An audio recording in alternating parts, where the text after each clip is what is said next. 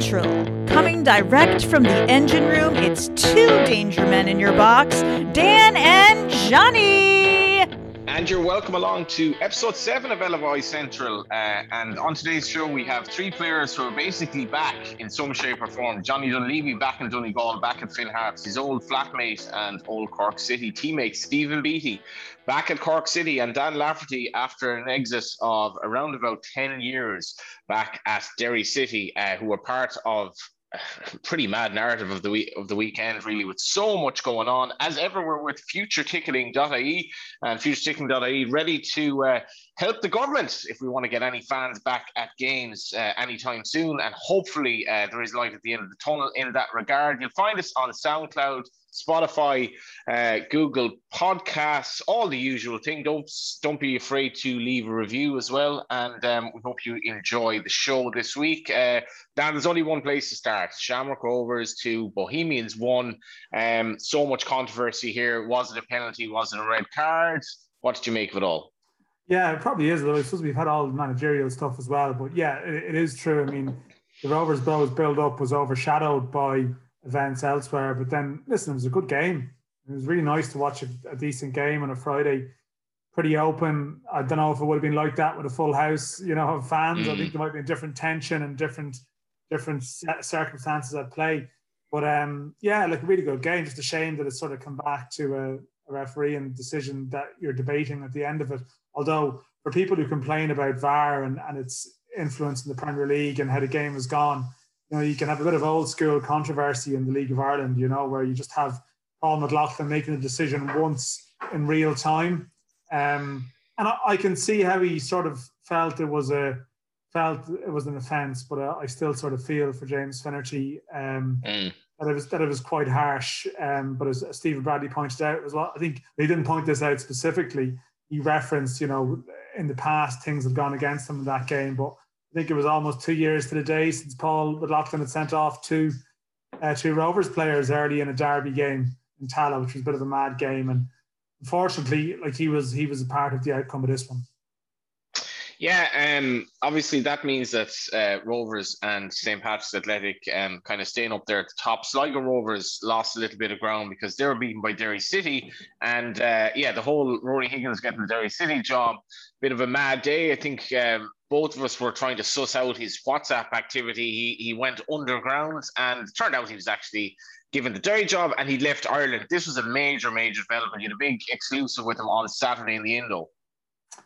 Yeah, no, it's it's it's sort of you know it's it's it's a it's a funny one, all right. You know that you have this situation where like how how quickly football can change. I mean, it was a very good job he had with Ireland, working closely with Stephen Kenny, and certainly when I spoke to him, you know, he was very keen to to emphasise the strength of his relationship with Stephen Kenny and how grateful he is to him. I mean, he's basically been a mm. mentor to to Rory Higgins, and um, you know, some people externally who sort of maybe don't follow the league were probably looking, oh, he's gone, and uh, Alan Kelly and Damien Duff, but you know, another coaching staff member gone. And it's not a, it's a blow to Kenny, but it's obviously very different. Like he, I, I don't know what and what position you would put him. Say, say he was number five in the Ireland setup or whatever, um, you know, and chance to, to start your managerial career with your with your local club with a three and a half year deal um, it was it was too good to turn down. It's a great opportunity. I mean, Rory Higgins wants to write his own story,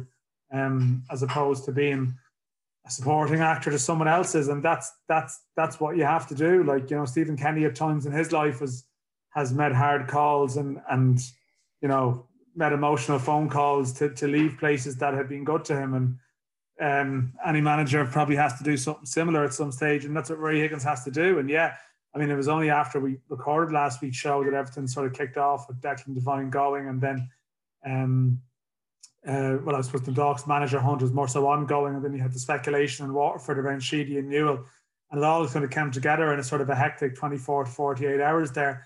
And yeah, but by, by Saturday, Rory Higgins is at home reflecting on his first match at, at Derry City manager, and you look forward to the future. And we'll, we'll hear Daniel Lafferty earlier on, who was was obviously who was obviously there for the week that was.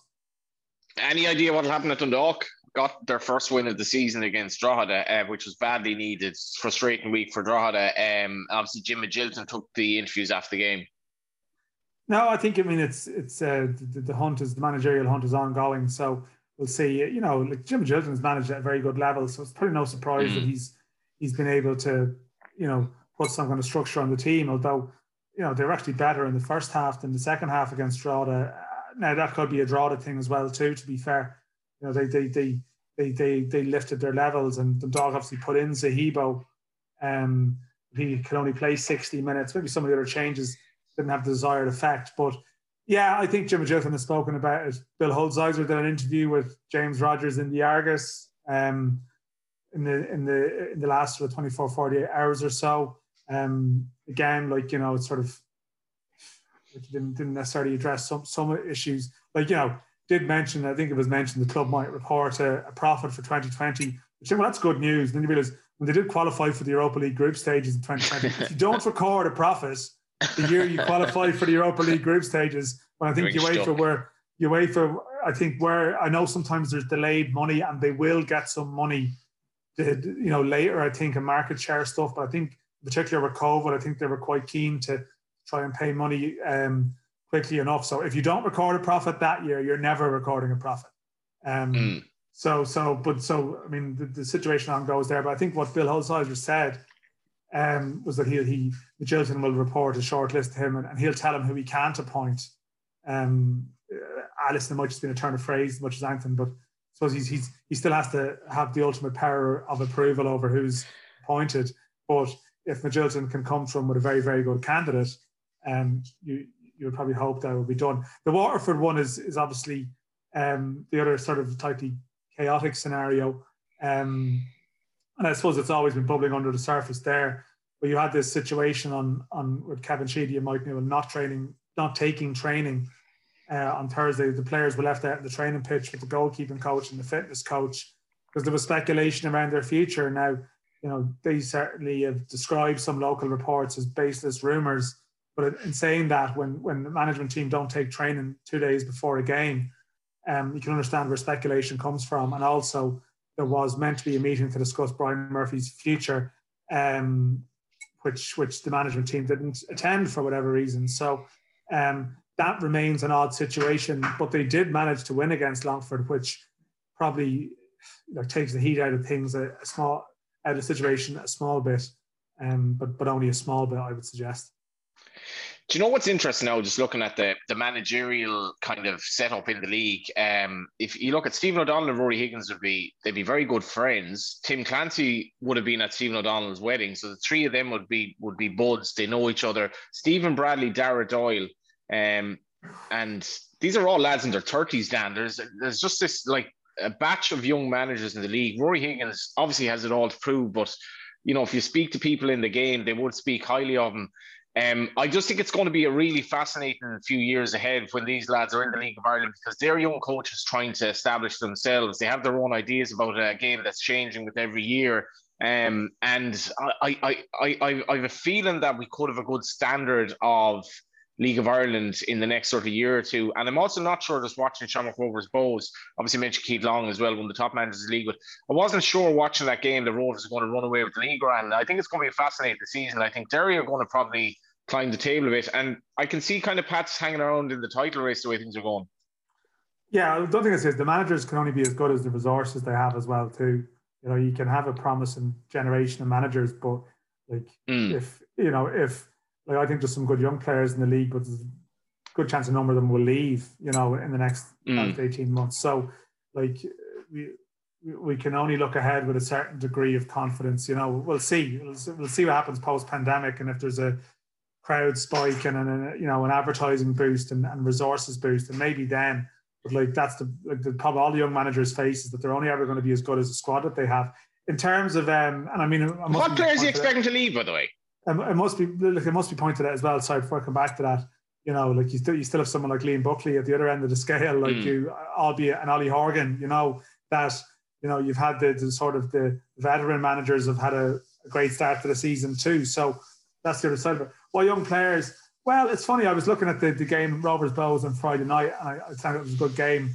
I think Liam Scales will will have interest, and I, would expect. Did Ross Tierney join the list? You'll go with something. Not yet, but I'm not. I'm not saying no. The Gandy Lions. I think he's one that will probably go at some stage.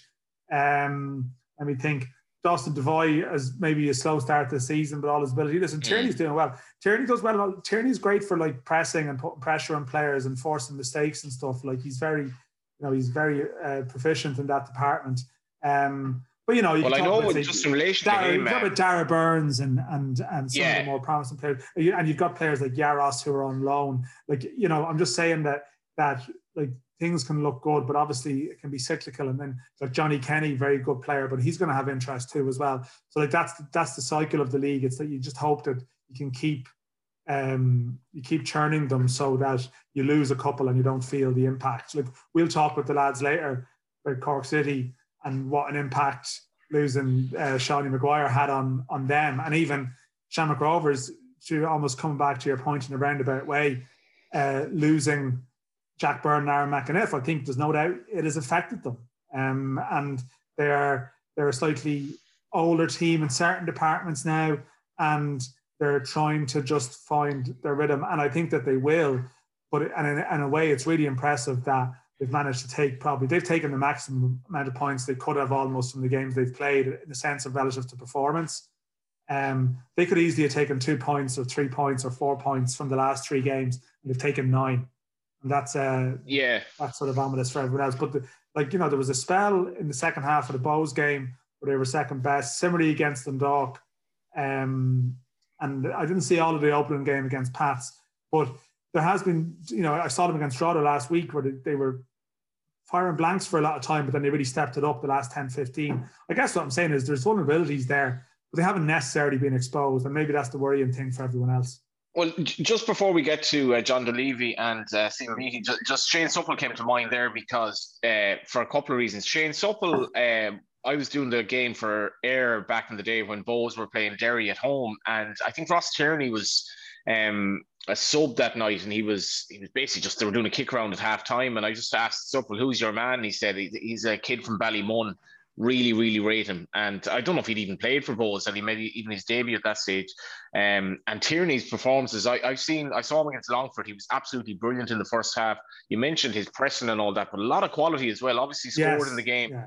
But the, the, the other player that Shane Supple would have mentioned a good bit was Danny Mandroiu, Dan. Um, and he said that he needed to up his game mentally for Bohs, that sometimes his press wasn't strong enough and and so on and so forth. Danny Mandroiu has made a great start for Shamrock Rovers, and I think it should be mentioned as well. For him to be getting a header from a from a in a last minute set piece is not what you'd expect at all from him.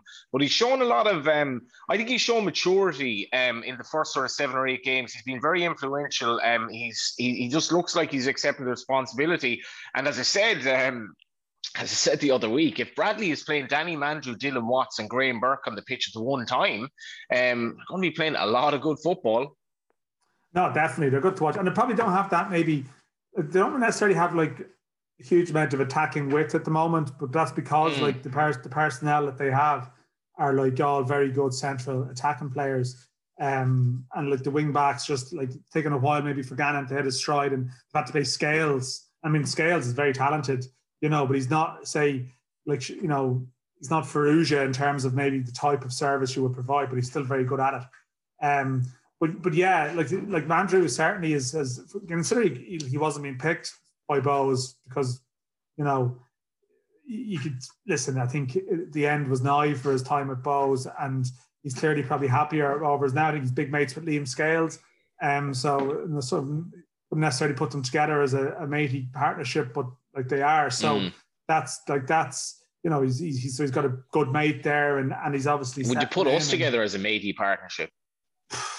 Probably not, actually. Uh, well, I mean, I don't know, like Still similarly, depra- anyway. similarly depraved habits, you know, in certain ways. Yeah. So, like, I mean, you know, uh, don't have a great scope of uh, things that we would talk about really on WhatsApp. It's generally the same recurring themes again and again. So maybe so. Like, there's, there's probably there's probably people who have much more worldly conversations. But uh, you know, as as people people who listen to this podcast probably know that by now, don't they? But anyway, speaking of worldly conversations, I wonder what type of worldly conversations uh, the next two had when they were roommates at, at Cork. Uh, we've got Johnny Dunleavy and Stephen Beattie. Yeah, one of the one of the big stories of the season. Was like uh, you couldn't couldn't keep a secret better in North Korea than your comeback, JD, which was absolutely out of the blue. You were just named on the team sheet, and there was a lot of double taking going around the country when you appeared for the game last week. Um, tell us tell us what happened. How did you keep it so quiet? It was nearly as much out of the blue for me as it was for you, Johnny. Um, I know. I suppose I had a I had an operation in December, pretty much that would more or less allow me to exercise again. Never mind play football, and um, luckily the operation went went very very well. Um, and I was just kind of working away on my own, doing my own training, and I kind of I'd spoken to Ollie a couple of times, and um, you know I came I came in and did a little bit of training with Harps, and kind of just moved on. And last week, maybe last Tuesday or something, I just signed, and we we just said we'd you know keep it. We wouldn't make any big deal of it, and look, whenever I was fit to be in the squad or whatever, I'd be ready. And um, that kind of came a lot sooner than expected, you know.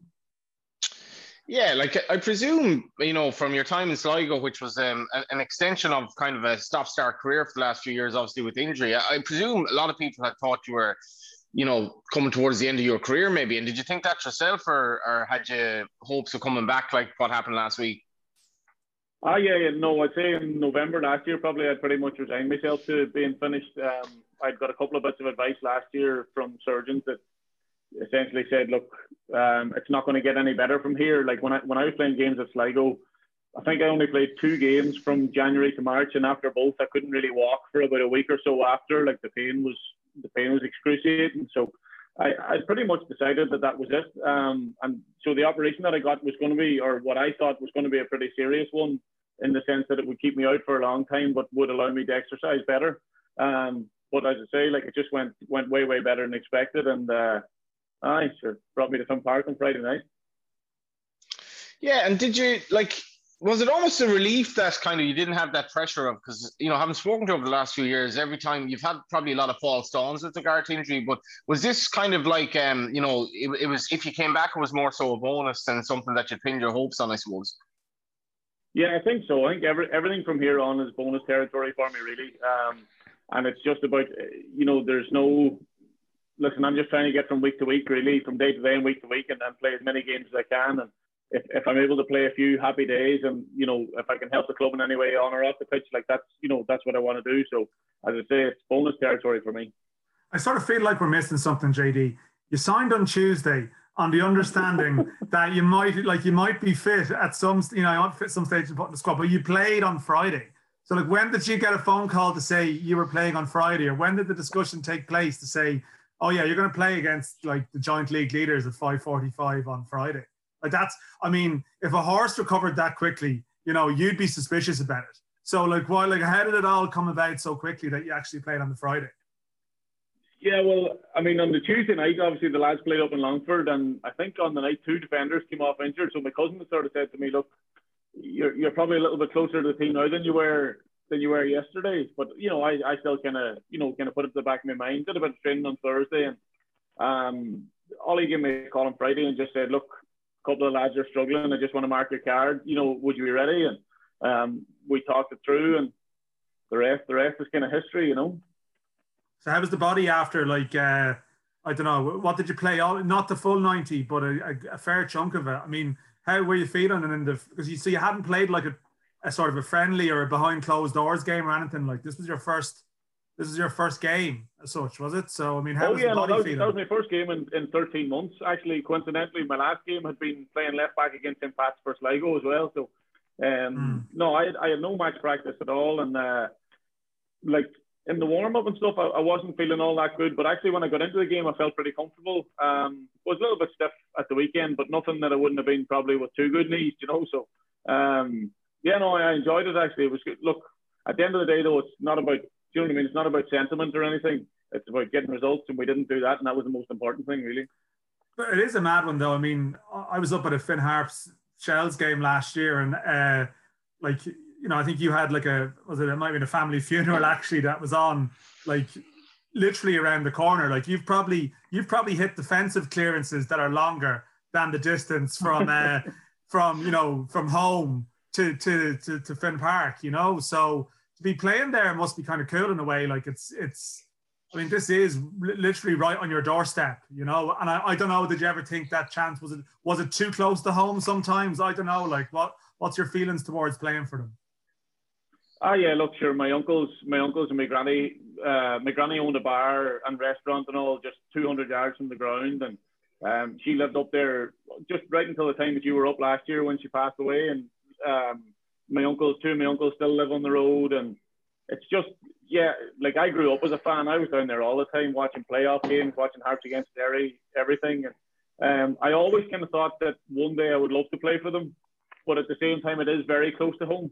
Um, but I, I, have to say, no, I, I really, really enjoyed it. You know, when the phone was hopping on Friday night, and uh, look, I just hope I can play as many games as I can this year. It was a lovely thing to do.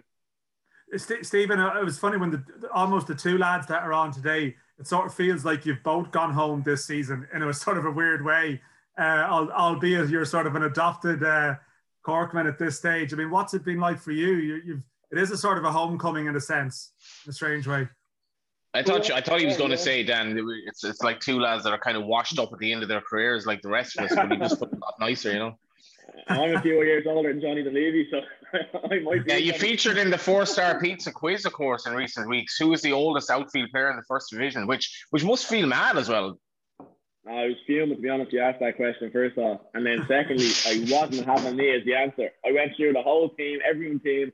I had Tuggy, I had everyone, and no, it was me. Yeah, I was fuming. I was sick, but uh, yeah, no, it was. It's obviously it was great to come back and get the opportunity to come back and stuff. And I had the vision of coming home and try and help the club every way I can. And obviously now again I've stopped started with injuries, a bit like Johnny himself. We we seem to something in that apartment that we were living in, like something voodoo or something.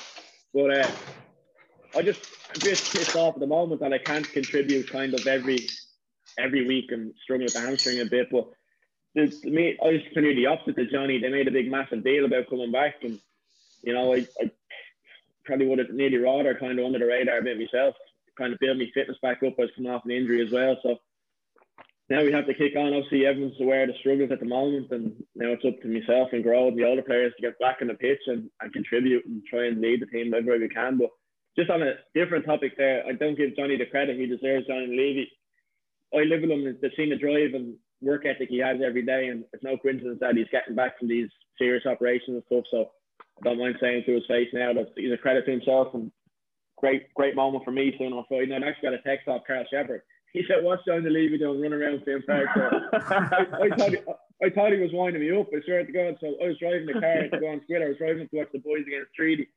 I said, "Chops just on Twitter to see if it's true," and there he was. Yeah, so I was delighted to see him back, but it's great, and uh, you know, hopefully he can play a lot of games this year. Mm. Here's the roll. Tell you that twenty after. yeah. It's, it's I mean, yeah, there's, there's a lot in that. I mean, just just maybe to stick with Cork for a second, and then we'll, we'll talk about January. I mean, it is mad, like to see Cork where they are in the league table at the moment. And I know it's the most obvious thing in the world to say, and as a player, you have to come out and say, you know, the right things about it. But it is, it's hard to get your head around in a way. I mean, what like what's the mood like around the place, like at the moment? Because I mean, it's to be sort of down there in the first division. It's it's it is pretty shocking, you know, to see Cork in that position.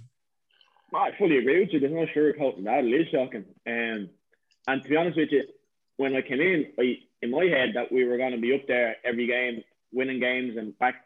Maybe it was either false hope. I don't know. You know, that's just the way I am. I, I, I aim high.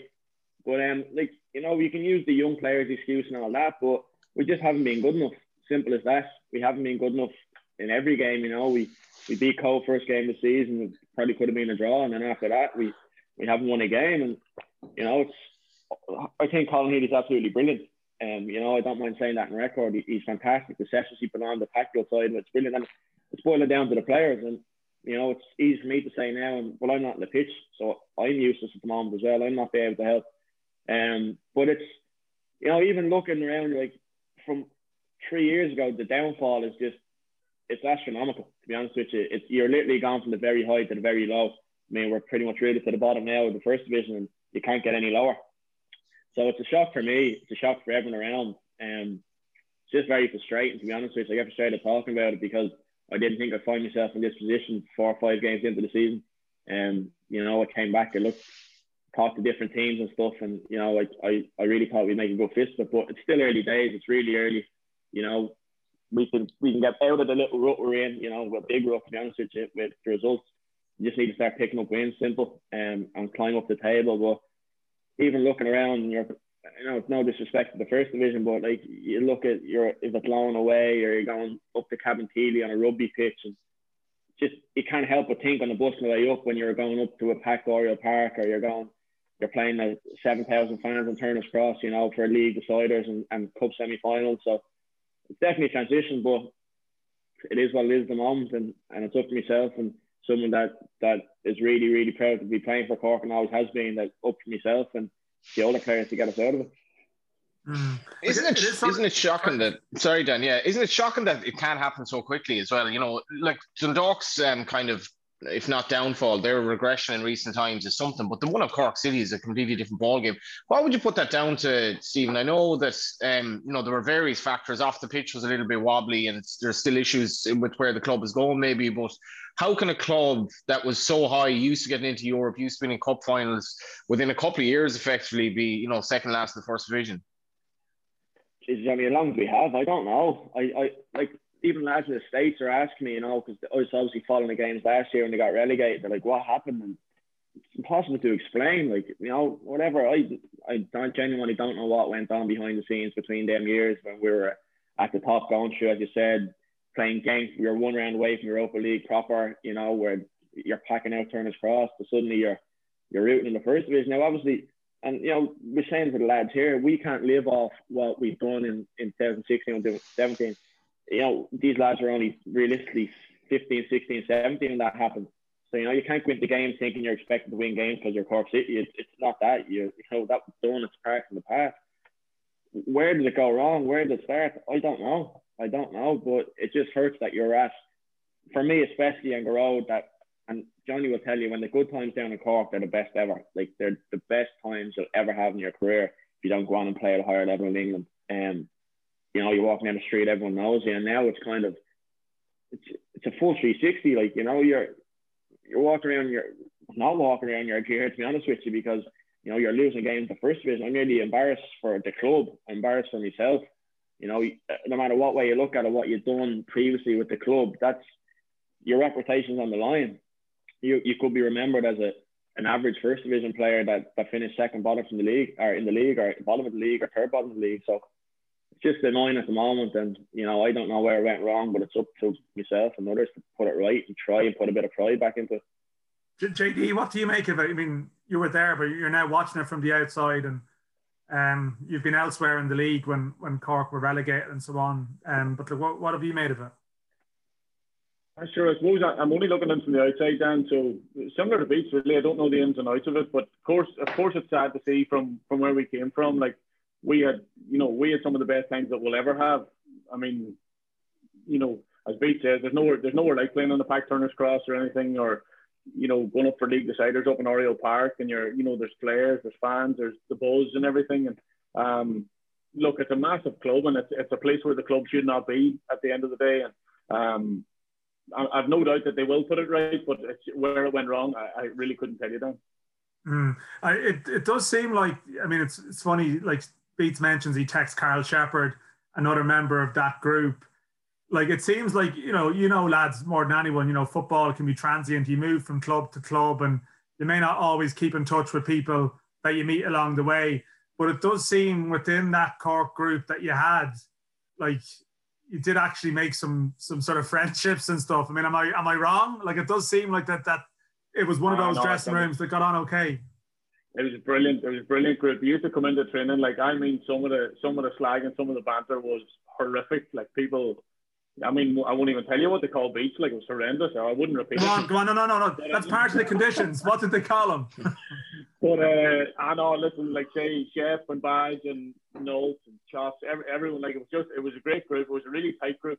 And um, as I say, like some of the some of the times we had, some of the dressing rooms, the nights out, everything. You know, it was it was a brilliant time you could do your own podcast with some of them nights out, Dan. Jeez, it was. But like, I was playing a dressing room like that again. Honestly, it was like, and the standard of p- training just because the players we had, like, some weeks you're looking around and Barry McNamee, Sadler are sitting on the bench, like, you know what I mean? You're thinking, Jesus Christ, we're pretty good here. Mm. But then, like, they're just great. Go on, go on, go on. Do you know, Beats? I was just saying there last year. I was kind of like, you know, Shamrock Rovers obviously won the league in a in a in a very abridged league, and like I do genuinely think that was a really really good Rovers team in the context of you know the good League of Ireland champions. But like maybe it's not not entirely remembered just how good Cork City were when they went on that 20 game winning run or whatever it was. Like when when um Maguire was at his best, like how good was that team? Because like it was like at that time they actually did have done Dundalk's measure as well. Yeah, like that that team was as I only mentioned McNamee and Sadler, like that team was absolutely unbelievable. Like um you know, you went in, you didn't think you went into games thinking how many were going to win by. Genuinely, when we ran that run, it wasn't as if right, we're going away to Paxton Richmond Park here, like, you know, sit in, hopefully get a point, might be sneak one late. We were literally going into games thinking, geez, we could win this two or three now, and we did. But obviously, you had Maguire, you had, you had three, and Maguire, Shep, and Dooley, like, you know what I mean? Frightening. I'd be just hitting a channel from fullback. Sean would run, get it, beat two lads, and score, and you get an assist, like, and I'm just trying to get the ball off my foot. Like, they're un- unbelievable talent. You know, I'm not going to be fair. But, like, it, that like we had Kenny Browne in 2016, like that cup final team. I only seen a picture of it the other day. Like that that team was geez, just as good as head of the 17 team. But Caulfield, I think his biggest strength was he got players in that bought into the dressing room. Cause the dressing room mm. was so he he'd meet even though he was signing me, I met him like three or four times. We asked him like, well, how's your man dad? What do they do? Your sisters, gets to know your family, gets to know everything about you. He knows he can do a bit in the pitch, but he really gets to know your character and he fit that character into the place or the piece that were already in the dressing room, and he done it absolutely brilliantly. We rare, if ever, have bad eggs that will come in from from 2016 on. You know, lads have just bought into everything he's done, and just like you know, suddenly we're on a mid-season break, and I'm on Kenny Browne's back foot naked with a cowboy hat on around the place. You know what I mean? Was this down? Was this down in Inchydoney, or where is this, or is this somewhere else? Like, is this? A, uh, that was a that was a mid mid season break in Portugal. We, we went for a few quiet points, and before, a few quiet points later, we had a crack. But stuff like that, like you know, we look back now and the memories that we made were just frightening. Like you know, you couldn't repeat. We tell stories, and even though you'd send some of the young lads in the dressing room like this year, and they think we'll be making them up, like you know, it's like yeah, he's weren't. But you've done your business on a Friday night, you trained your balls off during the week, and you enjoyed yourself on a Saturday, and you're back at it Monday. That's just how it was. And obviously, we're 21 points clear, so that helped a lot. Is so, so, so, so, hang on. So who was the loudest loudest character in the dressing room then? Like if you went in on a Monday morning and it's been an eventful Saturday or something, or I don't know what's happened, like who do you not want to hear from when you open the door? Like who is the who is the voice that you hear when you walk in? Well, they probably didn't want to hear from me because I wouldn't be drinking, so I remember the whole yeah. night. Like, you know oh, jeez, don't get me started. I, every every Sunday morning, he come in to me, Jesus, sir, remember talking to her? I was like, no, I don't. I don't. Leave it alone. Does she, does she uh, remember talking to you? Probably not either, Johnny, to be honest with you. But uh, Mark McNulty, we we massive characters. Nuts is brilliant. He's still out of oh, 40. Like, man, he yeah. bounces around the place. Like there'd never be a quiet room with him and around. But we had, you know, we had the likes of Griff, you know, Shep, Sads, Badge, and um, like all these these brilliant footballers, but big characters as well. You know what I mean? And I don't, to be honest with you, I don't know how Caulfield balanced it all. Like, and it goes back to having the trade of just being able to fit the pieces together. Um, but I was probably up there as well with the loud and kind of been a bit mad in the head as well. But just everyone, everyone. To be honest, there's no real. What they're not Johnny. There's no real quiet lads or shy lads. It was a dressing room. It was sink or swim. If you're quiet, you were battered. You know what I mean? Yeah, that's it. Uh, yeah, no, every, everyone kind of bought into it. Though, do you know what I mean? Like the crack was there was nobody left out of it either. If you, you, you got it, you had to take it, and that was just the way it was. You know. Just in terms of like the future, I, I know just while you're there, JD, you've spoken about um Colin Healy with real glowing kind of regard for just the way you, you, the way you'd buy into him. And um, I know I know that you're not a Cork now, but you definitely would have a lot of faith in him as a manager going forward. Ah, uh, listen, Healers is Healers is brilliant. He, he knows the game inside out. Like, and see, see as a player as well. He he is the best player that I ever played with. Anyway, he was unbelievable. Like, I mean, after he retired, I remember the boys were doing a session down in Cork, and he he hadn't trained in about six months, and he jumped in and I mean, do you remember the thing today, John? He was like yeah, out of this yeah. world, ridiculous, like such a good player. But he, he kind of has that like he's got this like Roy Keane look about him, where if you give him a bad mm. pass and he gives you that look, it's you just you crumble, you just crumble on the spot. And I, I'd say he's the same as a manager. Um, from from what I hear from Beats and from what I hear from the other lads, he's he's really excellent on the training pitch and you know and, and on match day. So um, I would have full faith in him. I have no doubt the club do as well. I guess just on that beat, he'd, he'd have to, yeah. Go on. Go on, go on. He'd have to like if if say if Roy Keane had a failing as a manager that he wasn't able to kind of deal with the I suppose the failings of players that weren't at his level as a manager. Um, Healy's come into a, a dressing room now where basically Cork are, are, are going to, you know, be fighting to get up into the playoff position this year. How is he going to be able to adjust to um, a lot of young players that he's going to have to put faith in, um, and he's, he's going to just have a lot of have to have a lot of patience along the way, I guess. Yeah, well, the thing with Healers is he knows because he's the night days manager. He knows a lot of the lads, you know, and how to get out, what to get out of them and stuff and that. But like it is tough for him because he was such a good player and such a good trainer, and like training's just not the way it used to be. Like, and it, it's just like I'd hammer someone and someone got upset about it, or you know, like we're young and you're trying to balance. Like you can't be hammering lads all the time with standards and you know every part. Like when he was trained, like Johnny would tell you, he was literally the best player in training every day, every single day. He and if he wasn't the best player, he'd be the second best player, but he'd be fuming.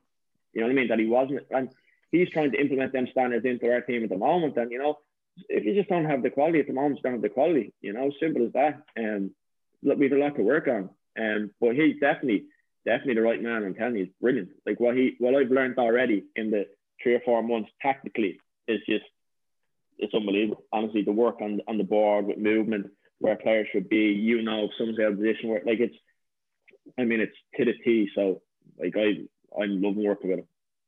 Tell us about your American experience, Stephen. You went over there for uh, a couple of seasons. Like, how was the, how was it? Um, like lifestyle is unbelievable. Obviously, the off the pitch stuff. Um, you know, you're in an apartment, gym, pool, sauna, steam room, your apartment complex. You know, you're it's a far cry for me and Johnny living together. Um, I tell you that. Um, but like football wise, I was a bit disappointed with the football, the standard wise. Um, a lot of very young lads, technical lads, but for a lad my age, it was kind of a young person's league, you know, not much ball, very athletic. But the problem with me was it was all Astro, and the knees started catching up on me, and I had to get an operation in my knee at the end of my first year. I actually had a good year. I got into the team this season. Uh, I was playing in the 10, kind of a free roll, um, scored a couple of goals and that, and then the knee went at two games before the end of the season. So that kind of held me back a bit. And then we got a new manager in there. Jesus. Um, the, got on well with him, sacked. did you? Oh my Jesus. the gaffer got sacked. Uh, brilliant. I got very well, and he won the MLS. He was very well known coach in the states. He got sacked uh, five or six games before the end of the year. We finished out with a with a intern, and then uh, this new fella came in in the off season, and that was it. Sounds like he might get another dog job. So, so this, this is, by the way, just for people, it's a Chattanooga Red Waves, Red Wolves soccer club. This is ten- Tennessee, in Tennessee. Tennessee. Yeah. Has he so, done so, enough so to anyway. get the Dundalk job? Is the question.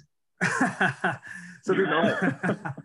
no. So what, what, what was it about this manager then? Was this Filippo on the boys' summer camps? He was more qualified. Oh, man. man. So, so who is this manager? What was his name, Stephen? Jimmy Obleda. Oh, he's still in position, I see. Yeah. And what, what was he's it about his style? What well, was it about his style? This Chattanooga's his first job, professional job. Um, you know, so I'll give him a bit of credit there. It's a learning experience.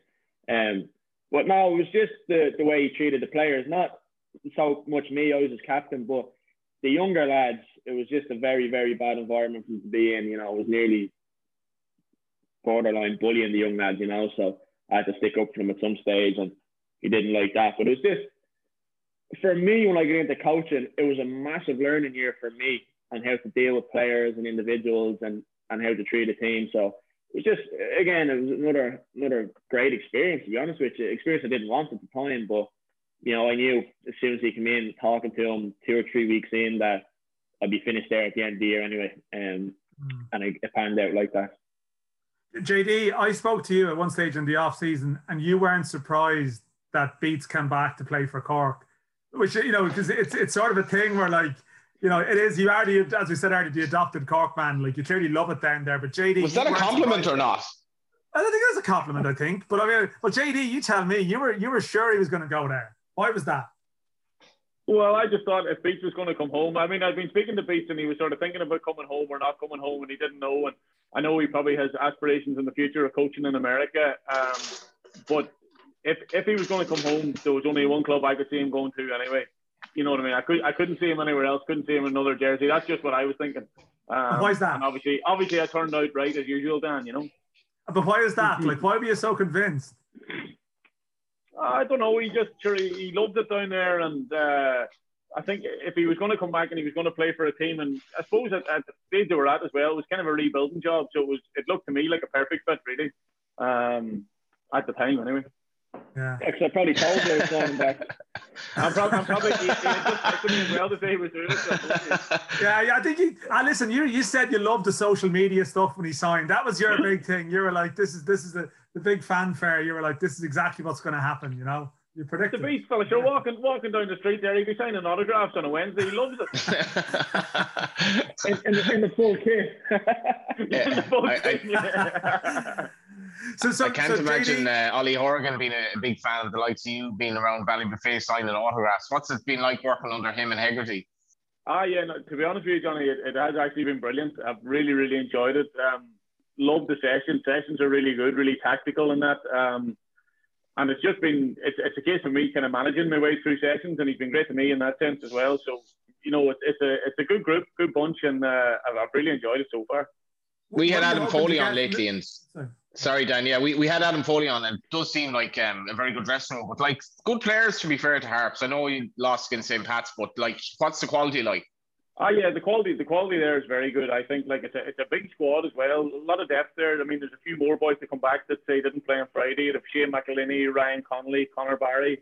Um, you know, and they'll they'll all add something to the team as well. So, look, Friday was disappointing. All right, um, we kind of for the first bit in the game we were okay. We were pretty comfortable, but when the goal went in after that, we kind of huffed and puffed a little bit. Um, and we have a difficult week coming up now. Three tough matches, but uh, looking forward to looking forward to getting back out there on Friday night, hopefully. What are you hoping to get from the rest of this season? I mean, as you said, it's bonus territory. Like, did you have a discussion with Ollie? Like, is it is there an understanding? Listen, you're not going to play every week. You know, I, I don't know where your body's at in terms of like what what can you actually get from this season. I suppose I, I don't know is the honest answer, Dan. I, I don't know how it's going to go from how it's going to go from week to week. Um, and we haven't we haven't really discussed that in detail or any great depth or anything. But look, I'll just do my best to be to be able to play on a Friday as much as I can. Look, we'll probably have to manage it, you know, and, and manage expectations. Maybe for me, like I, I want to play all the time, you know, like I, I love playing. I want to be out there, but at the same time, that's not always going to be possible. And um, at the end of the day, it's just about it's just about helping the lads get results on a Friday. If I can, if, if it's a case of playing 20 minutes somewhere and it gets us a point, happy days. You know what? Any, anything that I can do to help out the club, really. Uh, and Bates, where are you injury wise? What's your sort of uh, prognosis at the moment, or what's your scenario?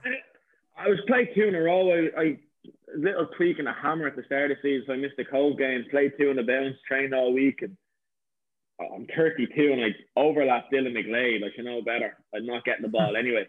Um, and I felt the hammer. Oh, Jesus. And I felt the hammer uh, tighten up. Then I tried to do the warm up against Shels last week and it was a no go. So I'm struggling a little bit with the hammer at the moment, but it should only be a week or two. Yeah, And just on Sligo, JD, your your club from last season. Um, obviously you're, you're still very friendly with a lot of the lads there. They've been a fantastic start to the season. Yeah, brilliant start. Uh, I think I think they signed very well. I think that's the thing in the off season. They signed really, really well. Signed some top players like, you know, bringing in Greg Bulger from Shamrock Rovers. Sure, he's got all the experience and all the medals you could possibly want, and I'm sure he's a driving force in his restroom. So, um, yeah, no, they're they're a good side. They're going to be tough. They're going to be hard to beat this year if they can avoid injuries. You know, probably that'll be the key thing. Themselves in St. Pat's. I was talking actually to Karl Sheppard about this. And, um, if they can avoid injuries, probably in, in key areas, you know, they, they could give Shamrock Rovers something to think about. Is is there a title race? You think? Um, it's hard to say. I mean, I think Shamrock Rovers will probably will probably win the league, but as I say, if if the if the if those two teams and you know maybe I, I don't know who I don't know who else could come out of the pack behind them, but if those two teams can Mm. avoid injuries, you know they could be there thereabouts.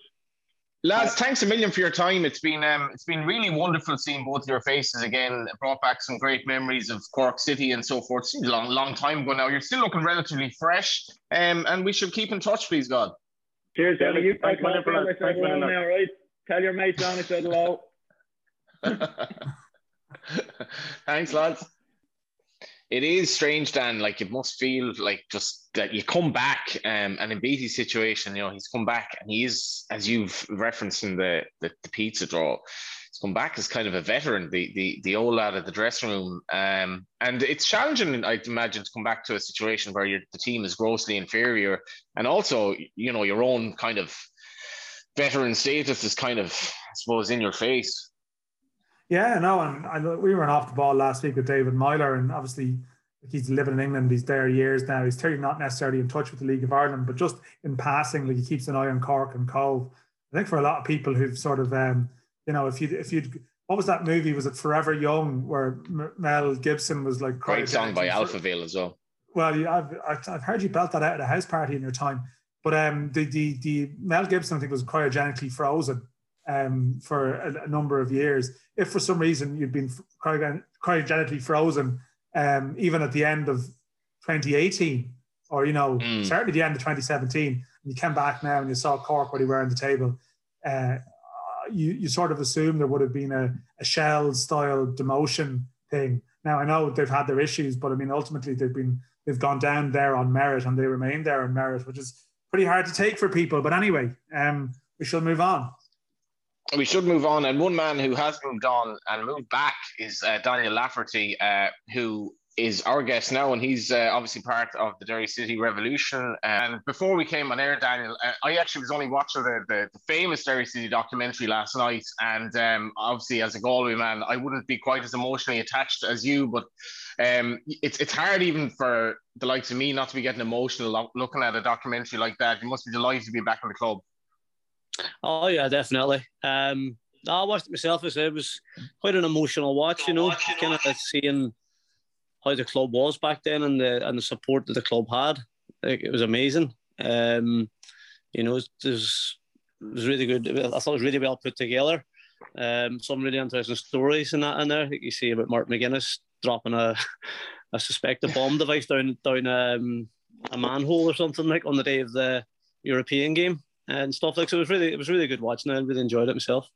Yeah, we should say to people that the documentary is called Different League, and I think it might be available on YouTube now as well if, people have missed it. But I think Daniel, like the, the one thing, and I, myself and Johnny are both around the same age, and, and you'd be younger, but I think I think when we grew up and started going to games, you'd maybe get the tail end of the the tail end of that, but you'd hear the stories of the 80s, the Derry, like the fan base for games was amazing, like 19,000 people going to an away game in Cork you can't get your head around it. But it always, to me, strikes me that there's always that great potential in Derry if the team is successful to take off. That a lot of people are sort of interested in the team, even if they don't necessarily all go. If you know what I mean, like is that something growing up that you've sensed there that there is great potential if the club could just get things right that it could really take off?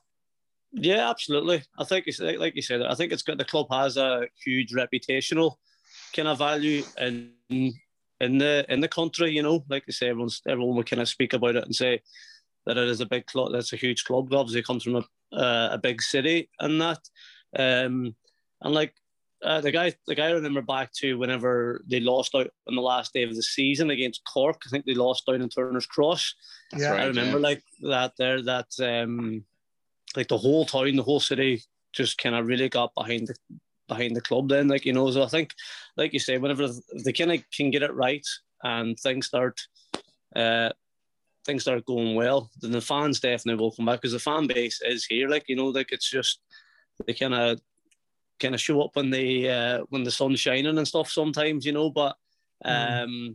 like you said if, if they can kind of if they can kind of start to be successful again we definitely believe up here that um, the fans will start coming back again and like in their numbers. Mm. From, from your perspective, in the winter was just was was it just good to get home? I mean, you'd been away for a while. You've been in England, then you came and you had some great times at Shamrock Rovers. A short spell, but a successful spell. You got a couple of big goals and, and involved in some big moments. But was it just a case of, you know, I, I want to get back home? Was that like a big factor in, in your decision? yeah, yes and no. Like I wouldn't necessarily, oh, listen, I want to just come back now and settle down and, and mm. live out and peter out my kind of career or years and that. Like, you know, obviously I've, always wanted to come home, you know, like I say, I spent a lot of time away in, in England and then even the last kind of 16, 18 months in Dublin, you know, still uh, quite a commute and stuff. Um, but like I say, I, like I wanted to come, kind of come here and try to be a part of something like you know like part of um obviously now Rory Higgins just came in like and he's seen in the media that he's speaking about you know going on this journey and um and hopefully that that that that'll be the case you know so hopefully go along and come along on that kind of journey and be a part of it and hopefully you know get some success and get like you say he's I know he's speaking about kind of getting Derry City back to competing at the top level um in Irish football and that so obviously that'd be very enjoyable. So I think like things like that was kind of more my mindset in terms of it. Like it wasn't just a kind of kind of flip flops on here now and go back up home and and see whatever it may be. You know, it's it was definitely to come here and try to improve the club and um, you know obviously I had quite fond times there back in kind of 2010 2011 that uh, and with some success then and with a strong and um, quite a strong team back then so um, was kind of more that that's what I was kind of thinking towards. If we can kind of get be a part of something there and go up and then uh, try and try and improve the team. Yeah, there's been a, a, bit of a theme of the show today um, of lads coming back. So you were, you know, the guts of the decade out of the game. What did you come back to, and like how different, I suppose, were you as a person after such a long career in England? Uh we came back to a new stadium anyway. It was, it was, it was obviously the old yeah. whenever I was last there, you know. So the artificial surface is the the first thing. Um, but you know, I, I came back. I wasn't any less hungry or uh, had any less desire than I did to have when I was there first time round. You know, if if anything, arguably more. Um, you know, like I say, I wanted to come up here and and try and be a part of something. Obviously, back then, I think it was only maybe 21, 22. It was kind of just go and enjoy it and play, you know. But now you think a bit more about the game and think about what you want to kind of be involved in. So um, things like that have changed. But I think um, obviously there's not there wasn't there's not one player that's still there from whenever I was there last time. Well, no, actually, apart from the manager. um, but yeah, it's all kind of it has all kind of changed. How would you reflect on your career in England?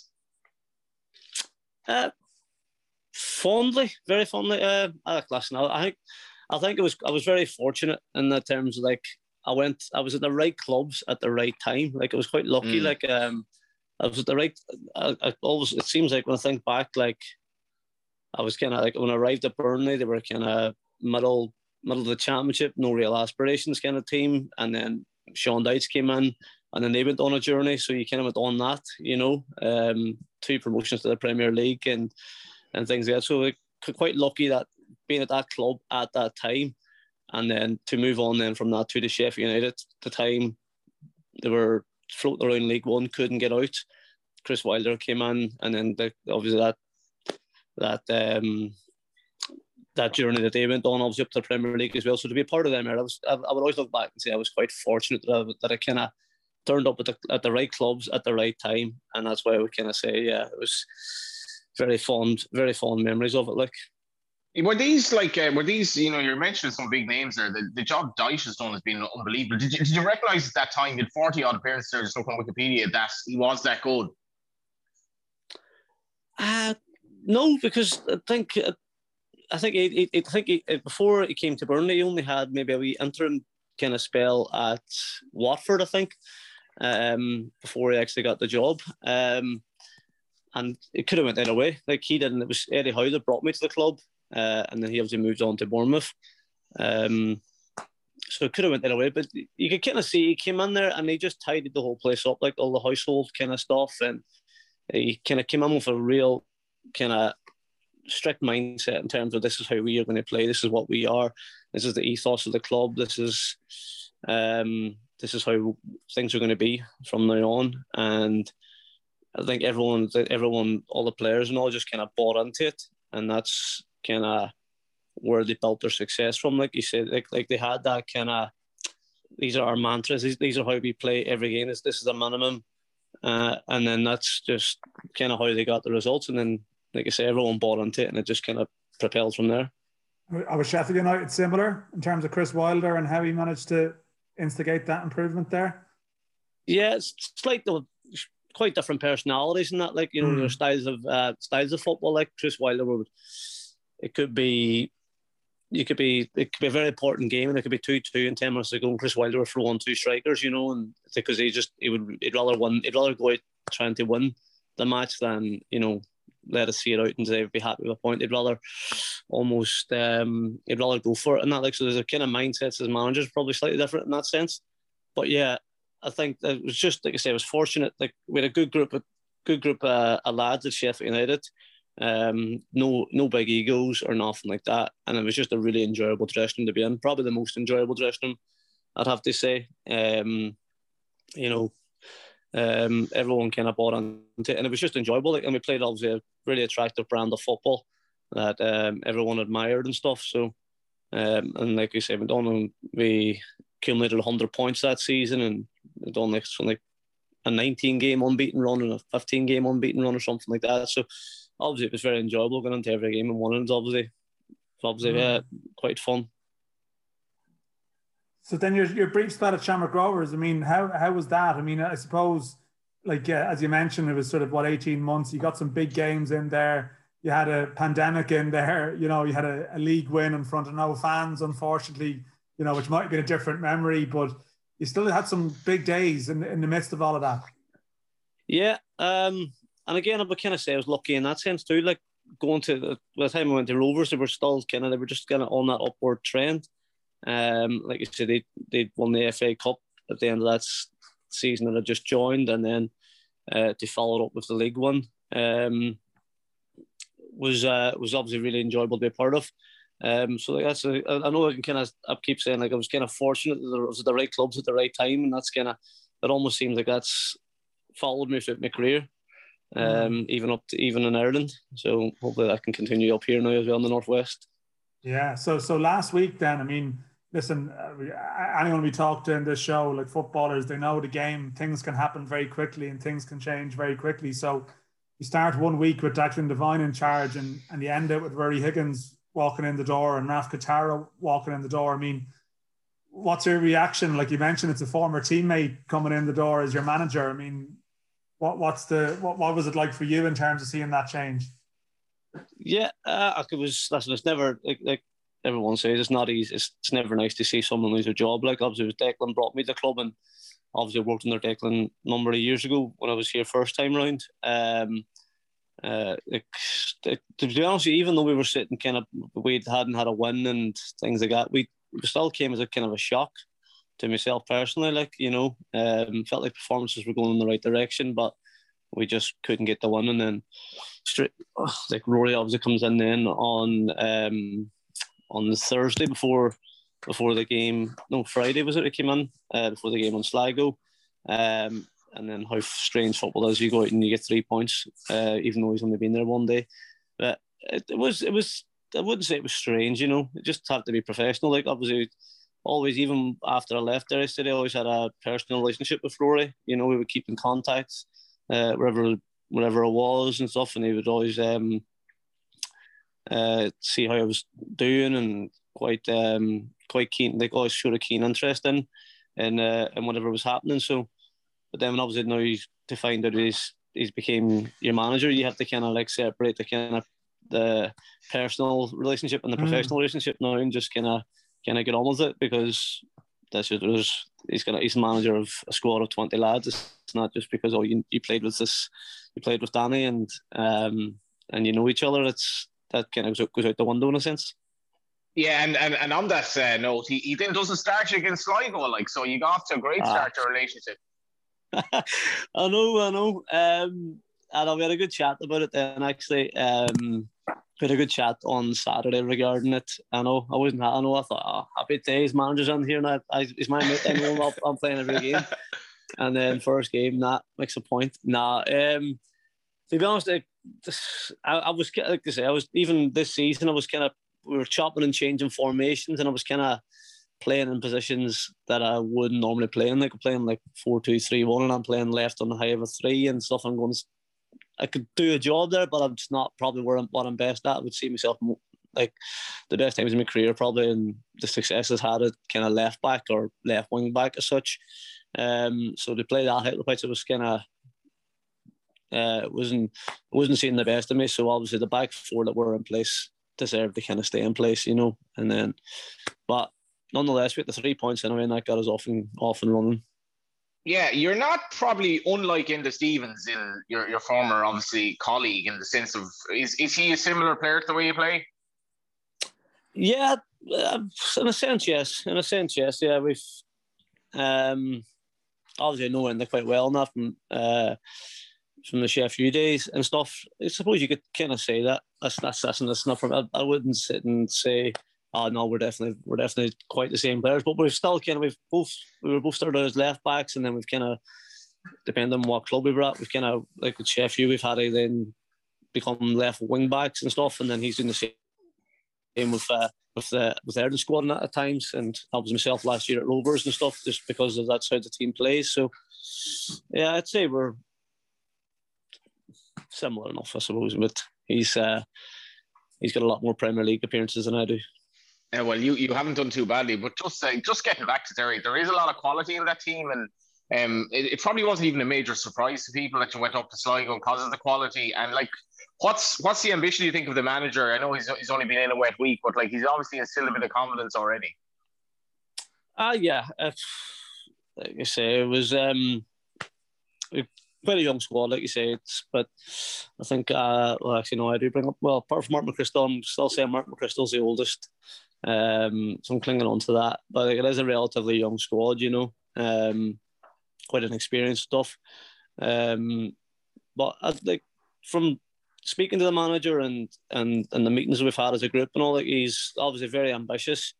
Uh, and that, like I say, he's came out and said that he wants to kind of take Derry City back to competing at the top level of Ireland, and you know, um, he obviously knows Stephen Kenny uh, very well and worked with him a lot. Like so, um, both of them have a have a really good idea of uh, how good the club can be whenever things are going well, and I think that's what he's kind of trying to obviously install now. And like, you know, we won there on Saturday, so now that we'll go to Bohemians on Friday and try to try to back that result up. You know, um, and that's really it. Like kind of installing a, a good bit of belief and a good bit of confidence now in the boys, and hopefully we can kind of carry that on.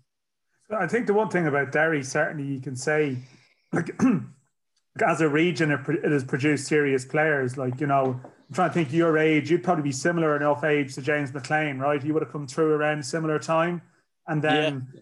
and then you'd have slightly younger, but you've got Patrick McEleney and you've got Michael Duffy. And again, the theme here is we're talking about good players from Derry who last year were playing elsewhere in the league. I mean, Aaron McEneff, another one as well, has now gone obviously across the water. Now you've come home, but obviously one of, I think one of the frustrations for people in Derry speaking to them is that they have a lot of good players, but they've been elsewhere in the league, you know, and that's obviously part of the. I'm not saying to you know, I'm not asking to put your agent hat on here and try and get everyone to come back there, but obviously it's a fact it's a fact that if all the players, uh, you are Dan, in fairness. Well, if all, but I'm sure that's what listen. I'm sure that's what Rory Higgins will be doing eventually. Let's be honest. Like if all the players from Derry uh, in the league were playing in Derry, they would have been pretty competitive over the last couple of seasons. I think that's possibly a fair enough comment. Yeah, no, that no, I agree with what you're saying. Like I said, there's a lot of fans up here and things like that, and you see on the media regarding getting the local players back and stuff. And like you, you, you watched Dundalk over the last number of years, where where uh, Patrick and and Mickey have um, have been doing brilliant. And then like you say, Aaron, who left to go to Rovers and who's now at Hearts. Um, so like I said, and then obviously James a little bit different. He's in a bit of a different yeah, level, that, you know. Yeah. But then we even had like like so like Steve McLaughlin, which is like, like you said, it's always produced players that kind of went on and played played elsewhere. Like it's always kind of been a kind of a selling club or a club that a stepping stone club in a sense, like you know. So I know like it's easier said than done to say, "I'll oh, get all the local lads back." You know, with um, there's obviously a lot of financial restraints on it and things mm. like this. Um, listen, don't get me wrong. Me being a local lad, I'd love to see them all back. You know, um, and love to, you know, really strengthen strengthen Derry City and for us to be really competitive. Like you say, I think if you had, if you put all them boys back in the in, in the squad right now, you kind of would say, um, you kind of would say, yeah, the, the, the team would definitely be uh, competitive.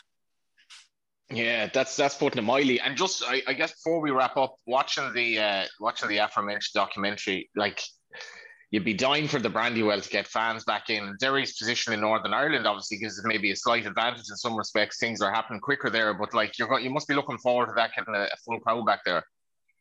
hundred percent. I think that's kind of. I think it, uh, well, I kind of almost want to say that it's kind of affected Derry more so than ours. I know that's that's there's no real truth in that, but I think just the fact it's kind of it's so far out of the way. It's kind of got a wee bit of almost like kind of cult following. Like you know that, um, you know, teams from down in Dublin don't really like making that three-hour drive up here to us and that, like you know, and coming in with them when the Brandywell's rocking. there's um there's nowhere better in my opinion. Obviously in the league. Um, so like I say, it's been it's been it's been widely missed, you know, in the last kind of what is it over a year now. So um, listen, it's the same for everybody. Like, you know, we have that's not really an excuse, but yeah, the sooner they're back in, the better anyway. Yeah, how how how far can you go this season? Do you think? You put me on the spot there, jeez. Ah, I don't even know. Mm. To be mm. honest, it, it could it could be anything. You know, like I said, in the short term, we're looking to pick up another few results. You know, look at the table there. It's it doesn't look great as it, as it stands. You know, there's only what seven games or eight games played so far, um, but um, we're, we're definitely looking to go now and um, and put a few ones together. And like I said, all of a sudden, like, like we go and if we go and we get a result against Bohemians on Friday, then we you know we we leapfrog them. So that's how quickly it can kind of change. Um, so it's like Lafferty not ruling out Derry title tales. uh, you're that no no act. Listen we're, well hopefully you know when like hopefully we can start putting things together and putting some ones together back to back some and you never know. You can go on a run you could you don't know what could happen like um with a few ones and a few and a bit of belief there. Like you seen yourself with Sligo were unbeaten before Saturday sitting almost joint top of the table there like so um it's quite it's quite possible you can go on one a couple back to back and or going on a good old unbeaten run but title challengers. Who knows? next, next, next, year, next, next year, once we get all locals back. yeah. Well, listen, Daniel, it's been great having you on. Really appreciate your time today. And yeah, we look forward to speaking to you again. Cheers. Great. Thanks for having me. Yeah, can you imagine, Dan, an episode of like Derry Lads, which uh, would be Derry Girls, but obviously instead with lads. And by lads, I mean Daniel Lafferty. You sound like, you sound like, You sound like uh, Alan Partridge pitching a, yeah, a by lads. Mo- I mean. Monkey tennis, monkey tennis. Yeah. Um, uh, so Derry uh, lads is like Derry girls with lads. you know, like, with well, lads. Okay. As as Daniel as Daniel uh, was saying, um, before we went on air is like you can just imagine the lads walking across the bridge together in kind of a reservoir dog size situation. But you can add in Mickey Duffy and Patrick McEleney next season, which a lot of people expect might happen and not preempting anything here, but um, it'll be a hell of a it'll be a hell of a documentary actually. Yeah, well, man, they have a lot of Derry lads there as it is, like the local lads they do. playing, or the Donegal lads, you know, because they're not all Derry. They're, they're, they're more sort of regional in some cases, you know, some of those lads.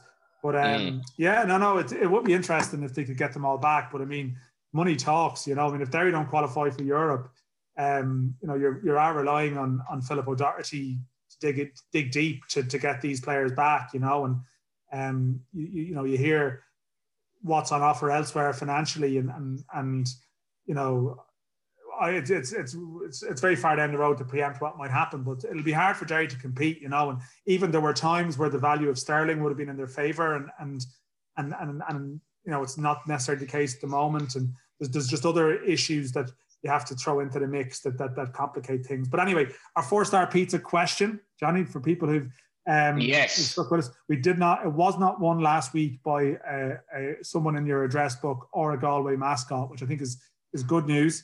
Um, this week's question is um, so it was pointed out during the week by someone to make me feel old. It's the 26 year anniversary during the week of um, the last day of the season in 1995, which was like uh, an epic league title race where Derry City and their massive fan base went Athlone and didn't yeah. win.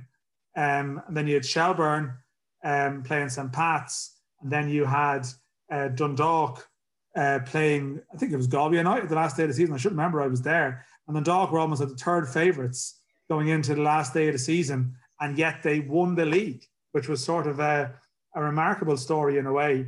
Because um, it was Dermot Keely's side, there had been financial issues during the year. The one thing I remember about the, uh, the, that particular game, it was a, a brutal crowd there on a Sunday afternoon.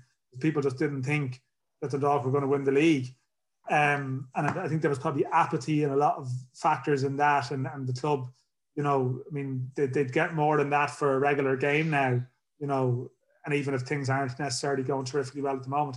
But anyway, um, which current League of Ireland manager, which current League of Ireland Premier Division manager was in that Dundalk squad that won the league in 94 95? It should be an easy question. Maybe some younger people might need to look it up. Um, we're not encouraging cheating, or maybe we are. But uh, I mean, obviously, you know, if you remember it off the top of your head, even better. Um, but yeah, if you could send us your answer to at LOI Central pod or hashtag LOI Central.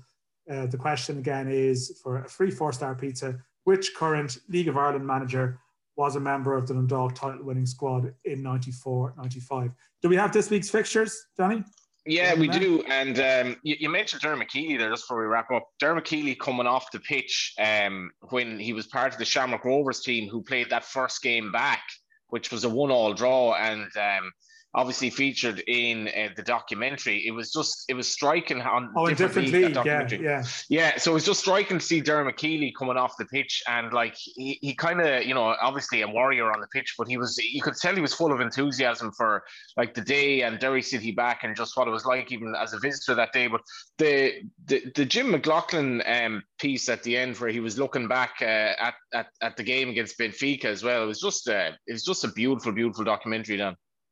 That's very poignant, yeah, and um, yeah, like I, I, think as I said, most people probably would have watched it last week, but I know you, you caught up with it this week, and the option is there for people to catch up with it now on YouTube, and definitely would, would recommend it. Get a real sense of the the potential the potential of the place. But um, yeah, Fast, fascinating fixture list this week. Drogheda Sligo on. on Friday, Pats Longford. They're both early games. Bohemians Derry. I'll be at that game. Uh, Finn Harp, Shamrock Rovers, Waterford and Dundalk. They're all seven forty five.